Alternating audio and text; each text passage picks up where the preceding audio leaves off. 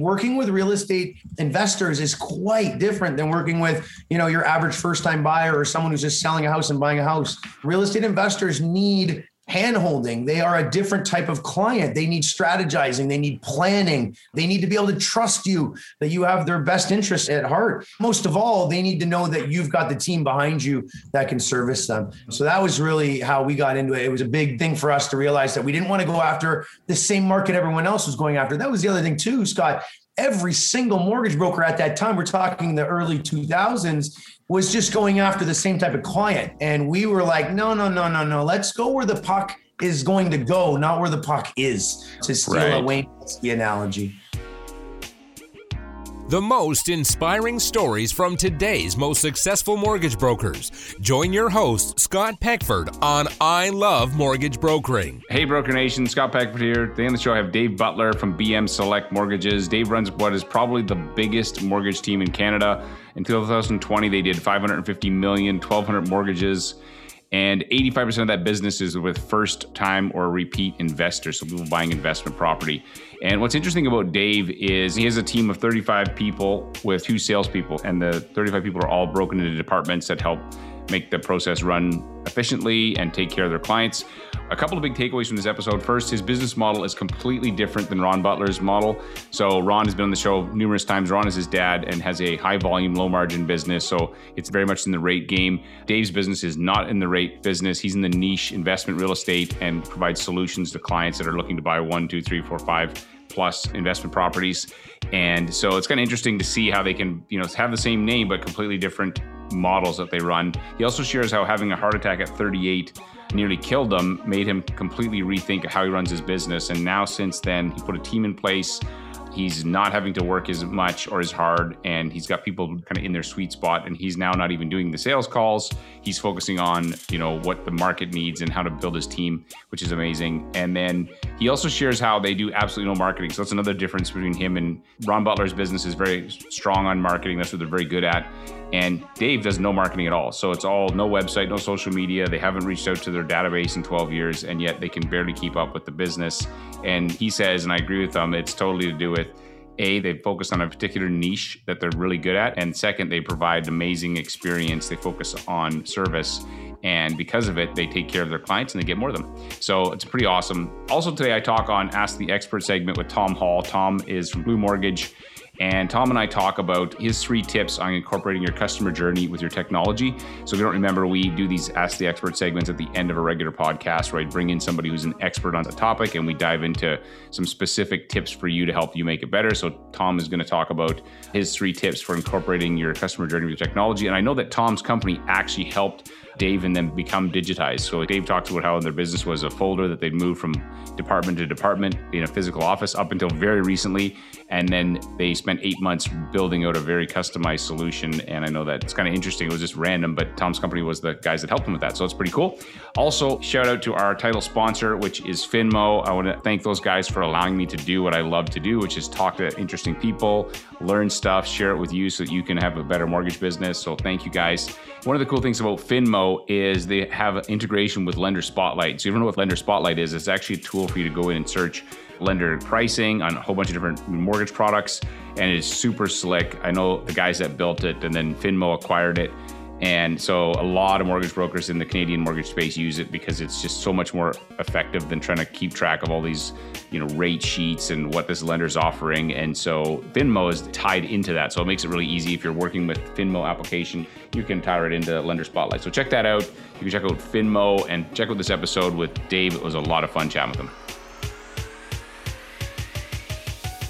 Hey, Dave, welcome to the show. Thank you very much, Scott. Nice to uh, be on the show. I really appreciate you bringing me on. Yeah, man, it's been great to connect. So before we get into your story, I got a bunch of questions I'd love to ask you. But like, how did you get into the mortgage business? Right? Like, what's the path to where you are today? Path was pretty straightforward. I was 21, getting out of university, didn't know what I wanted to do. I had gone to U of T. You know, you're in these broad programs, accounting, finance, da da. My dad was in mortgages and it kind of just made sense for me to at least give that a try. My younger brother was actually working for my father at the time. So I jumped on board, worked at my father's for about eight months. I was watching the way my dad and my brother were doing the business and they were doing quite well, but it was a lot more heavy marketing. They were big time marketers. That's my dad's background. For me, at the time, then 22 year old kid, not a lot of access to money. Marketing maybe wasn't the biggest thing that I was looking at. I was looking at more relationships, trying to seek out specific demographics that might need someone like myself. So at that time, I asked my dad if he could help me get connected with Mortgage Intelligence, who at the time was the number one brokerage in Canada. There was a bit of a strategy for wanting to go to Mortgage Intelligence because I figured I'm a 22 year old pimple faced kid straight out of university you know, and my idea was I was going to go after a bunch of these real estate agents and have them send me business. Well, I didn't want to walk into a real estate office and hand out my card, which was at the time my dad worked for an independent out of like Newmarket. You know, so I figure I'm walking into a real estate office. I'm going to hand them a card that I work for an independent brokerage, which they'd never seen in their life. There's no impression there. So I wanted to go to mortgage intelligence because I thought, hey, to offset my youth and my inexperience, if I have a card that has the number one brokerage on it, maybe that'll help me keep my foot in the door. So that was kind of the strategy. So my dad hooked me up with a guy that was doing the hiring named Peter Doherty. He was at Mortgage Intelligence. I met with Peter, proposed him my business plan, and he hired me. And I think he took a chance on me, obviously, because of my dad, but they gave me full reign. They said, here you go. You can build your own team, you do your thing. And I was off to the races.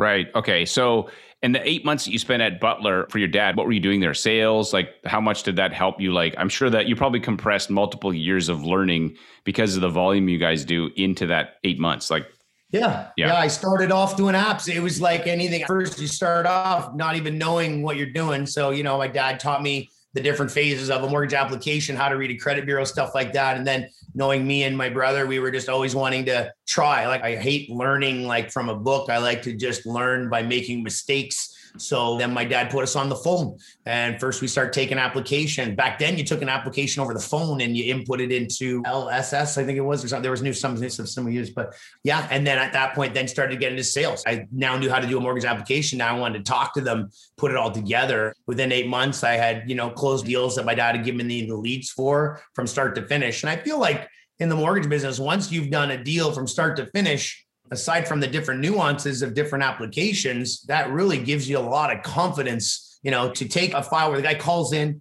and then you do the application, send it to lender, get it approved, sign the client up, you know, close the deal, going through that process. And I think once you get that, that's when at first the light bulb goes off and you're like, okay, I think I know how to do this mortgage thing now. So that right. was kind so of how I started. That was that's how you started. Then you jumped into your own thing. Okay, so you know your dad's been on the show multiple times and love chatting with him. Very fun guy to chat with. And your business model is very different than his. So tell me about how your business model is different and kind of the niche that you guys have focused on. Because I think most people would assume that you guys are the same, but you're not at all. It's like, you know, very different. Yeah, we're completely opposite. So, you know, as I was saying, my dad and my brother are very hyper marketing, I call it. You know, their business model is just off marketing, you know, um, the internet, radio, whatever it is, they're about getting their name out there. You know, I had a different philosophy. Mine was go after real estate agents. And then I really, it was probably in my first year of doing it on my own, I started to really say, hey, wait a second. You know, there is a large chunk of people out there that are actually looking to buy not one property that they move into and then they see you every five years. There's a group of people that are actually looking to buy possibly five properties in a year, and that's real estate investors. So it was really just simple math for me. I can work with clients that need a mortgage once every three to five years or I can work with clientele that might need my services five to 10 times in one year. And obviously, at that time, it just made sense for me from a revenue standpoint to go after that market. I also, with my business partner, Daniel, you know, we were so young and we had known each other for so long. And we just said, hey, this is a long game for us. I mean, this is not a five year thing. We want to make careers out of this. So we really were patient with it and we went after real estate agents and real estate agents that were working with investors. This is at a time when there weren't a lot of real estate investment clubs out there like there are today. Today, it's a whole different landscape. But at that time, we were able to get ourselves entrenched with a lot of smart real estate agents that were running investment type situations. And then they all over the next 10 to 20 years started to flourish and become bigger and bigger and bigger. So uh-huh. that's really it. I mean, it, there was a lot for us to learn. I mean, working with real estate investors is quite different than working with, you know, your average first time buyer or someone who's just selling a house and buying a house. Real estate investors need handholding. They are a different type of client. They need strategizing, they need planning, they need to be able to trust you that you have their best interests at heart. Most of all, they need to know that you've got the team behind you that can service them. So that was really how we got into it. It was a big thing for us to realize that we didn't want to go after the same market everyone else was going after. That was the other thing too, Scott. Every single mortgage broker at that time, we're talking the early 2000s, was just going after the same type of client. And we were like, no, no, no, no, no. Let's go where the puck is going to go, not where the puck is. To steal right. a Wayne the analogy. Yeah, yeah, that's really good. Okay, so you're 21 or maybe 22 now, and you still maybe you look a little bit older. Do you immediately go after the investment business, or is that something you did over time? Because I think it's a great niche. So it sounds like what you did, you focused on a niche that's very profitable and very, you know, repeat business. But like, when did that happen? Was it right away? Did it take a bit of time to find that? There was a lot of luck involved. I'll tell you a quick story. I was uh, into bodybuilding when I was in my teenage years at high school in my early 20s and used to work out at a place called Gold's Gym in Mississauga. A goalie that I had played hockey with back in the day was working out at the gym and he was with a buddy. And I got introduced to this buddy. This buddy's name was Nick Karadza at the time. And so I had met Nick. And then this is probably now a year later. I'm at the gym and I'm now in my own career. I've left my dad's outfit. I'm at Mortgage Intelligence. I'm working out at the gym. I see Nick by himself. We start talking and he says, Yeah, me and my brother Tom are looking to buy investment properties. So I said, Hey, I'm a mortgage broker. You know, I'd like to work with you. So uh, Tom and Nick procured my services. I worked with them, helped them buy some investment properties or get the mortgages for investment properties. We kept going. They kept doing more, more, more. They started bringing me their parents. They also happen to have friends that were wanting to be real estate investors. And all of a sudden, now I'm working with this large group of clients that have really good applications. And I'm doing a lot of planning for them, helping them buy lots of properties. And Tom and Nick, they worked at companies. Tom was working at Oracle, Nick was working somewhere else. They were doing very well. But where I think we got really lucky is they are very, very, very bright brothers. And they decided and took a major gamble and a career path change. And they decided they were going to open at the time, it was called Income for Life. It was one of the first real estate investment clubs to open up in Ontario. Obviously, they weren't REIN or anything like that, but they were probably one of the next ones coming up. And Tom and Nick opened their own investment club. Shortly after that, they got their own real estate uh, brokerage license. They changed their name to Rockstar Real Estate. And I don't know if any of your I've yeah, heard I'm of them. I've heard of them before. Yeah, yeah. They're very good marketers. Yeah. That helped build the initial stage of your business, would you say? That was a massive launch pad for us because as they brought in more investors and they're very salt of the earth type guys and they really are trying to get a good message across, they really built their member base up high. And that really exposed us to a large amount of real estate investors where now we're not waking up every day trying to find out how we're going to get business. We're waking up to email after email after email of leads that they're sending us where we have to do our job and prepare and plan and strategize for their investors. And that was it. I mean, we were off and running at that point. Yeah, that's super cool. So then that kind of put you down the path of like, hey, this is a great niche. So how's being part of like Butler with the rate discounting side? They're very marketing heavy. Has that been any challenges for you guys, given that that's not what you do? Yeah, it's very challenging, obviously, because you know they do have a great presence. Their strategy is out there in the sense of you know when you're dealing with Butler Mortgage, you're getting that you know it's all about low rates, fast processing it's in out you know the challenge there is that we're working with real estate investors and what a lot of people don't know maybe is that you know mortgages for investment properties is a whole different ball game in terms of interest rates than let's say someone who's buying their first house. There was a massive government rule change back about 5 years ago that gave the big banks almost a monopoly on the investment mortgage side of the business where the smaller lenders basically were not able to compete in that game anymore through pricing. So the banks smartly realized that they were the only ones that could play this game. The only game in town. Yeah. Their price. So now mortgage rates for rentals went a little bit not crazy, but I mean a quarter percent, a half a percent higher. So obviously the challenge for us is, you know, we'll have a client, you know, they'll hear Dave Butler, they'll go see Butler Mortgage, they'll see these crazy low rates on the website and they'll contact us say, "Hey, I bought an investment property. I want that low rate." Well, the problem is is that rate's actually not available for that. So the challenge for us is really just an extra 10 minutes on the phone to have to explain to that client how it works. Certainly not a problem for us, but it does pose some challenges. So you basically have to compete. Like some people complain about competing with Butler. You compete with them on every single call because your name is Butler. And so, and obviously when you're selling strategy, solution, it doesn't matter. Like at the end of the day, you're helping people build wealth. You know, they're not getting hung up over a quarter of a percent because it's about the solutions that you guys are providing. Okay. 100%. So you mentioned something before we got on the call that you do no marketing. So what's the secret to consistently like maintaining such a high volume of business? Because you guys have been, you're probably like number one team in Canada. I don't know, you probably are. But what's the secret to being so consistent? Honestly, this is going to sound crazy, but at 38 years old, I had a heart attack. And the reason why I had the heart attack was because I am unfortunately one of these super driven guys and I don't like to lose. I consider everything that I do a game and I like to win. And so for me, the mortgage business became my game. And from, you know, the ripe age of 22, I had decided I wanted to be the best in the mortgage business in Canada. And so for me, that resulted in a very unbalanced life.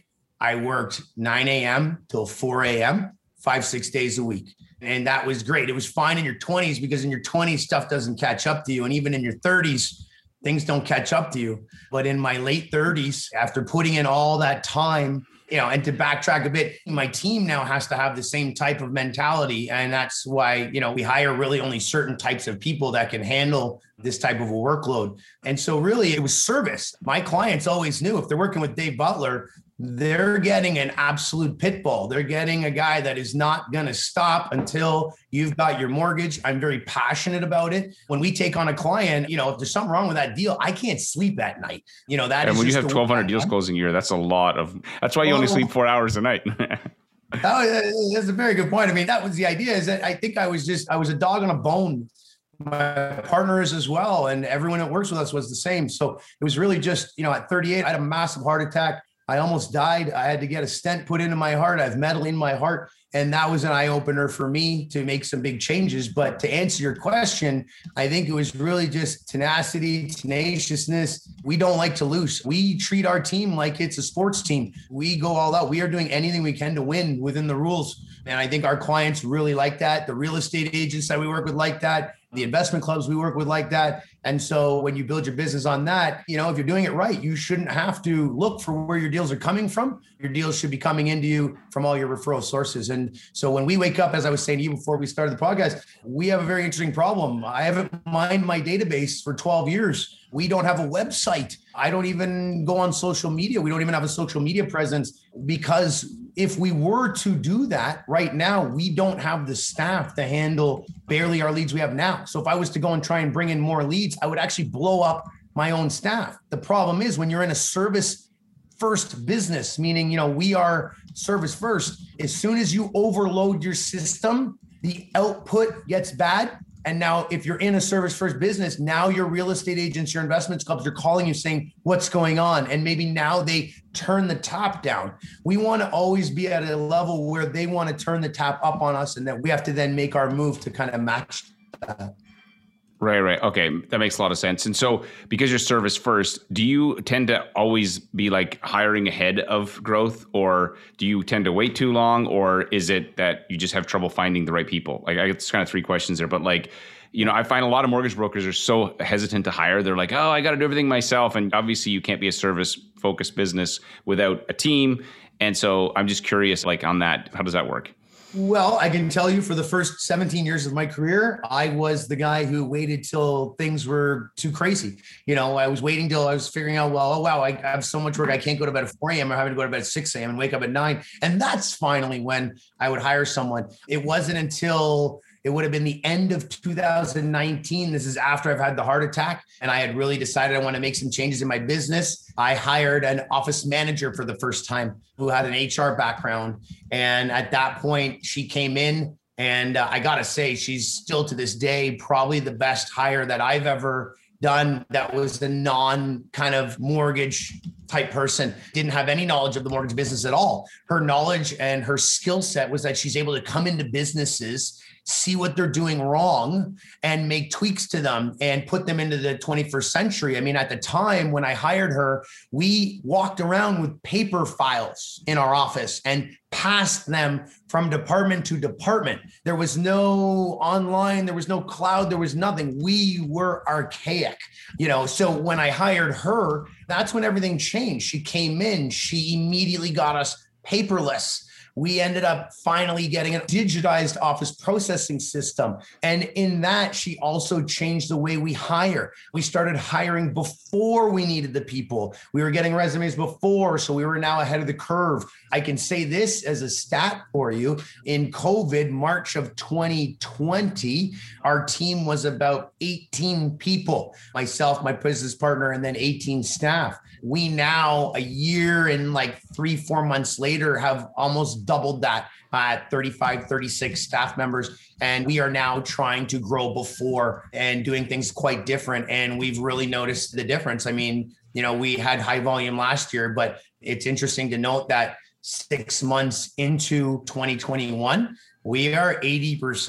at what we did on volume of all last year. And so we're tracking for just a massive increase. Now, obviously, do you think you could have done that without the team, like without investing in the team and stuff? No, no chance. Right. Zero. Yeah. yeah. The problem is, is in this business is you need the man and woman power to be able to service the leads, you know, and with that much extra business coming in, our staff is work to the bone. And part of where the reason why I like to just keep hiring now is because I do have a dream that my staff can work nine to five and that I right. can figure out a way to make the margins work where my staff does not have to work these insane hours. I mean, I have staff that are working 12, 13, 14 hour days. That's not healthy. I know this, I preach this, but it's so hard to get the qualified staff in here. And we've even made changes. I hate giving out some of my secrets. I don't necessarily think it's a secret, but we've even gone to a whole different ballgame now with how we are looking to hire instead of you know the whole go on linkedin and go on ZipRecruiter and all that stuff and try to just find a diamond in the rough we've figured we're just going to go and mine our own diamonds. So we've actually connected ourselves with all the major universities across Canada and we are approaching them and we have, and we're now going to start to basically build a farm club of potential students coming out of university, particularly those in BCom programs. And because that's actually where our biggest success has been, the best people on my team, the ones that were able to adapt the most came from university level programs, most of them from BCom programs. Some of them, when they have a sports background, a high level sports background, that helps too, because they're able to deal with the grind and they're able to deal with. And they're um, competitive. They are. And that's right? honestly, that you hit it right there. Competition breeds something crazy in this business. And Dan and I, my business partner, we just wanted to go after people like minded like us. We've actually done a massive paradigm shift for where we try to get our talent. And this all started in just the last year, but so far so good. I mean, believe it or not, we've had people, and it was very lucky. I had investors that had sent me their sons and their daughters at an early age. My best story as a kid that worked with me since he was 16 years old. He would come and work in the summers when he was in high school. And then when he went to university, he would still work with us in the summers. And then when he graduated university, he became full time. And that kid now at 23 years old is a supervisor at my company earning six figures. And it just goes to show. And I'll be honest, he's a dream. The kid's a dream. And I need more of those kids to be right. able to build my business. Which is why you're actually going down the being, hey, let's get them sooner. Let's get them out of university and like find yeah. like competitive driven people. So you're saying basically, so last year you'd mentioned you did about 1200 some files. So you've done almost 900 so far this year in like six months. Is those numbers about right? Yeah. Yeah. Yeah, it's probably a little bit less on the on the on that side because units, the, the but volume, the volume is higher. Right. Okay. The volumes yeah, are up. Okay, so, so the units are, but the volume is like okay, that's still insane.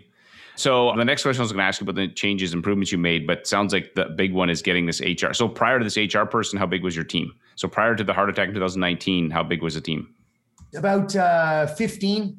15 at the time when I hired her was October 2019. I hired her. We had about 15. She was instrumental in helping hire another two or three before we got into COVID. When COVID hit, we were so lucky. We literally went paperless in February of 2019. So for us, as soon as COVID hit and we couldn't work in the office anymore, we were already digitized. So we actually, for us, it was a nothing burger when we ended up going from working in the office to working. Yeah, thank goodness you didn't have to walk down the hall with a stack of you know papers. I have no idea yeah. how I would have done it. Like we still sit here, my business partner and I. Well, on a weekend, we'll be having a couple of drinks and say to ourselves, "How did we get so lucky?" You know, because the reality is, is there's a lot of luck involved as well in our story, and something like that you know, because it wasn't just getting paperless. We also at the time were in the middle of building our digitized office processing system, you know, which if you're physically bringing file folders from department to department, you need to figure out now how to set up an online system, an office processing system that's going to move the digital file Mimic along. the same thing. And yeah, it's the same. Yeah. So what tech stack do you use? So what tech are you actually using behind the scenes to be able to manage 1200 files in a team, just out of curiosity? So Zoho for us has been a life changer. Zoho has an amazing platform. We customized it. It took us eight months to build it. We basically mirrored our old archaic system and literally mirrored it to put it online on Zoho. And so that took a lot of money and took a lot of time. And it was funny because that's actually one of the last big projects that I was really involved in on the team where I was doing my crazy hours again. But once that was built, you know, this will sound crazy, but I've somewhat launched into semi retirement after that. I mean, I still work quite a bit in the company, but I am not in sales anymore at all. I don't speak to clients. The new changes and everything allowed me to step off to the side and now be involved in projects. I've really taken on more of a CEO slash president role, whereas before I was just an agent. I was an agent trying to be an office manager and an everything guy. And when I hired the new office manager, that really opened the doors for me to do other things. I'm obviously blessed that my business partner, Daniel, is effectively like my brother. We've been together in business for not just the 20 years that we are doing mortgages, we were in business long before that when we were in high school running bookie operations and everything else. I mean, we, we, we were. We were always Hus- always hustling Oh, always hustling. And Dan is now taking on the old Dave Butler role where Dan is now, he's the head of sales. He works with all the clients. You know, he's running himself ragged. And that's why I have a plan to get Dan out. You know, we have succession plans built. They've got me one step out the door, and I got to get Dan one foot out the door over the next five years. Right. Okay. What do you guys use to collect applications now for programs? Oh, we're still pretty archaic on that. You'll laugh at us. This is one of the last things that we're in the middle of trying to kind of change we still send out an application. It's on a PDF, and everyone will laugh at us for it. Obviously, there's a lot of companies that have come to us with online applications and whatnot. But a lot of times you have to jump on their platform, and we're pretty set with the platform that we're on. So we're in the process of building our own application where we just send the client an email, they click on a link, and it then feeds into Filogix. But we do have a right now, I would say the crazy part about us too is we do a lot of manual inputting still. So it goes to show we've got a lot of improvement that we can still make. Mm-hmm. Um, and we're in the process of doing all that. I mean, I have a Trello board now that has a million projects on it, and that, along with website, is right at the top. Right. Okay. So you finally get a website. Okay. So what does your day look like now that you're not doing the sales? So what kind of hours and what are you doing? Just out of curiosity. I'm in the middle of trying to figure out um, this is funny. So the first part of my day, believe it or not, I wake up and I box. I work out. I box. I'm actually just fresh from boxing shortly ago. That's why I'm in a hat and, I made it still in the same sweaty shirt that I was wearing. I do boxing training. I do a lot of cardio. I mean, I had a heart attack at 38. I got up to 255 pounds at the time. I smoked cigarettes. I drank Red Bulls as coffee. You know, I wasn't sleeping right. Well, to so, run on four hours or three and a half hours of sleep a day, you know, that's eventually going to burn you out. Red Bull does give you wings, so it did help me out. Probably, probably, it, probably, it works apparently. It worked for a while, but it's certainly not good for your health. So now it's really the first half of my day is focused on my health. I have my team running, uh, you know, all 35 people, they're doing their thing, and then I'll jump in some meetings. I usually have meetings with different departments. I mean, at our team, we have an HR department, we have an applications department, we have an underwriting department, a closing department. I have office manager, and obviously I have a sales department. I have to meet with a lot of them, so I have scheduled meetings throughout the day, and then then the rest of my day is a lot of times working with my executive assistant and finishing up our projects, working on our projects. That's really what I do. Analyze a lot of data, analyze our sales. I'm also dealing with problems. I mean, some of my departments would come to me and there's issues on files and they need my expertise in trying to help them figure out how to fix this problem. But mm-hmm. um, I would say right now, I mean, Scott, if I was being honest with you, the podcast, the timing's good because I am literally living what I dreamed now. You know, when I started this business, that was my dream. My dream was that I'd have a business that runs on its own and I can just sit back and enjoy the fruits of my labor. It took a heart attack to figure out that I needed to change things. And, you know, three years later now, I finally am living my dream. I don't have to work if I don't want to, you know, from all the business that we've done from the years, but I still want to be number one. And I have an allegiance to my team. I want to work as hard as I can for them within reason. So right. I, I love this. I get to do projects all day. It's fun. And I think that that's tough for other brokers to keep up because at the end of the day, I'm sitting there trying to figure out how to beat them. And I always was, but now I actually have more time to do it and I can do it a lot healthier. And you have uh, a team, you're competing against a team instead of just one person trying to, you know, do mortgages. And that's awesome. I started Muay Thai again recently and it's a lot of fun. The boxing part is the part I like the most. I don't like getting kicked so much, but uh, so how many days a week do you box? Like every day? Three days a week. Actually, it's funny. I'm on a week long vacation here up at my cottage right now. And, uh, I can't stand missing boxing. That's how much I'm addicted to it. So we actually brought my boxing trainer and his girlfriend up here to stay with me and my girlfriend, and he's here for the whole week. So this week we'll be doing five days a week, two days. We just yeah. did our first session. We'll be doing another session this evening, but it's three days a week. But I'd like to step that up. I mean, I, boxing to me is. You should fight Logan Paul. This would be great. I'd pay to watch that. he's he's a big boy. He will destroy me. And I've seen a lot of people make fun of those guys, Logan and his brother, but if you actually if you've boxed before, you know those kids they're not just out there with no skill. They, are marketers, but they also know how to box. They know how to fight. Like they do. Yeah, I'm doing Muay Thai three days a week now with a private trainer, and I love it, man. I'm just like it's so fun. Okay, so this is the question. Your niche seems to be a large chunk of it is investors for some investors. If let's say the banks tomorrow, you had no options in that, what niche would you go after? I'm just curious how your brain works because we're very dependent on that niche on the big banks. And so, you know, obviously we send them lots of business, but curious what your niche would be if that wasn't possible.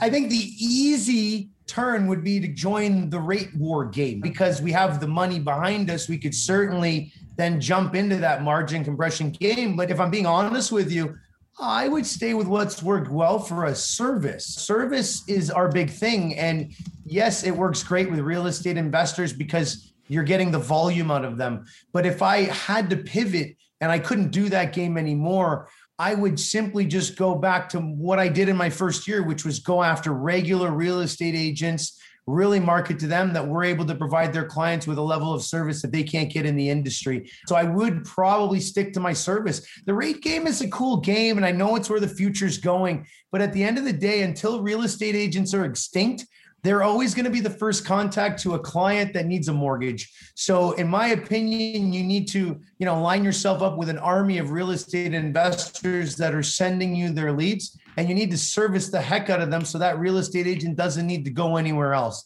You know, there are a lot of real estate agents out there that if you show them you know what you're doing, they will continue on and be loyal to you. But building loyalty is something you have to do through your service and your results. Right. That's really good. That's awesome. I thought you might say like the alt mortgages or self employed, but services, your guys think so. Interesting. Okay. Well, Dave, it's been a lot of fun, man, chatting with you. Got to learn a lot about sort of how you run your business. And yeah, thanks for taking the time, brother. Where can people find you online or can they not even find you online because you guys on the website? Our new brand is called BM Select, Butler Mortgage Select. Our slogan is premium service, select clientele. It kind of goes to the, the theme that we work with select type of clients and we do provide a premium level of service. You can certainly reach us at our office. Well, it now goes through to our cloud call, which goes to our digitized office, but at 1 684 8326. And you can also just email us. Our email address is info at bmselect.ca. I know it's an old school way of doing business. Well, hopefully the next podcast I do with you, I'll have a website and some social media. And I yeah, can, I'd be like, hey, look, he's on social media. Yeah, boxing. like, okay, we're gonna have like a broker boxing match. That's anyway. it. I'm in. That, would be hilarious, actually. I would not fight you. You look like you'd kill me. You know. No, okay. No, no. Thanks, brother. Good chatting with you. Thank you, Scott. I really appreciate it. Hey, Tom, welcome to Ask the Experts. Hey, Scott, great to be here. Really excited to chat with everyone a little bit today about just kind of what we've seen through all our years of working with our customers at Blue Mortgage. Yeah. And so we want to talk about customer journey today. And so let's dive into some of your insights on customer journey because this is something I talk about all the time. I'm a huge fan of developing a customer journey, but let's talk about in particular some of your insights that you picked up from looking at, you know, so many different clients that you guys have and how they yeah. set up their customer journey.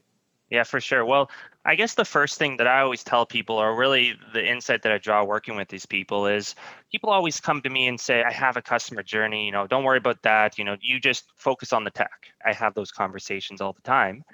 And so I turn around to them and say, okay, well, in order to do that, I really want to understand your customer journey. I want to help it out. And you wouldn't believe really the number of people that come back to me and really just can't produce customer journey. And i don't care what it is whether it's you know a document whether it's a spreadsheet whether it's a flow chart doesn't really matter. You know there seems to be that gap out there you know what's in your head and what can be actually documented and written down. And i really push people to do that because you know when you think about these journeys it's one thing to have an idea in your head but if you ever want to think about scaling or applying these things to anything outside of what's in your head you really need to get that you know centralized and written down. So that's always my first point about these customer journeys. It's not enough just to say have it. Get it down get it in a place where you can share it where you can distribute it because that's how you're going to scale and that's how you can really evolve that customer journey. Right. I can imagine you know somebody comes and says hey i want to use technology to make my customer yeah. experience better. And you're like okay well what do you want the technology to do? Because with all the clients you have there's so many different you know unique customer experiences that they create and you can't do that unless you have it separate. Your customer journey is not your technology. Your technology delivers. Exactly. Customer yeah. journey is the map, the plan for the customer experience. The technology is embedded in there so that you can do a better customer experience. And the other mistake I see people make too, Tom, is that they have it in their head, but they don't realize they have three steps jammed together. And it's only when they give it to an assistant and they go, How come you forgot that? Because it's just like, well, you didn't tell me. yeah, it's like, well, you just right. put yeah. three steps into one. And so unless it's literally like a monkey could sit there and follow it and go, I know exactly what happens next, then it's not detailed enough. And it needs yeah. to be more detailed than you think, I think. Yeah, no, and it has to be detailed. And to your point, you know, and from our perspective, you know, the customer journey is first. It's always first. It doesn't really matter what tech you're using, whether it's Blue Mortgage, whether it's this thing, whether it's that thing. You know, that's just going to help it, right? But it's not going to basically come in and define what that looks like. It's not going to allow you to lay out those steps. If you just say, hey, my customer journey is just sitting in my MailChimp, right? It's just there. Well, that doesn't count either because the customer no. journey is a standalone thing and it needs to be defined properly. And that's how, like I said, you can scale it and how you can really adapt it and learn from it. Right. And if you do a yeah. good job of it, it actually can do prospecting for you. Like one of the oh, things yeah. I've noticed with really smart mortgage brokers that have this dialed in, like my business partner, she doesn't prospect because her customer journey is so tight, she gets more clients. And so this is also marketing if you do it well. So what's the second sort of insight? So first you said it must be documented outside of the technology so that you can actually apply the right pieces of technology to it. What's kind of the second insight that you've had from looking at some yeah. of these? Yeah, yeah. I guess the really other big thing I would highlight too, though, is that although it's written down and although the technology enables it, you also have to recognize that it's an evolving thing. It's an evolving document. It's not going to be something that you sit down and you write today, and it's going to be, you know, this customer journey that you have for 15 years or 20 years or whatever, right? I mean, the spirit and the theme of it can be that, but you need to be always going back and looking at it you know as your team evolves maybe your customer journey needs to evolve as your focus of your marketing, as you saw, you pointed out, as that evolves, maybe you need to change your customer journey. Maybe you're really focused on realtors, so you need to be really thinking about your touch points with your realtors. And of course, as I see it, as technology evolves, right, you need to be able to adapt to that. I mean, a really, really simple example, but a really simple one that a lot of people can relate to is texting, right? Everyone thinks about texting today, and it's almost like a baseline thing.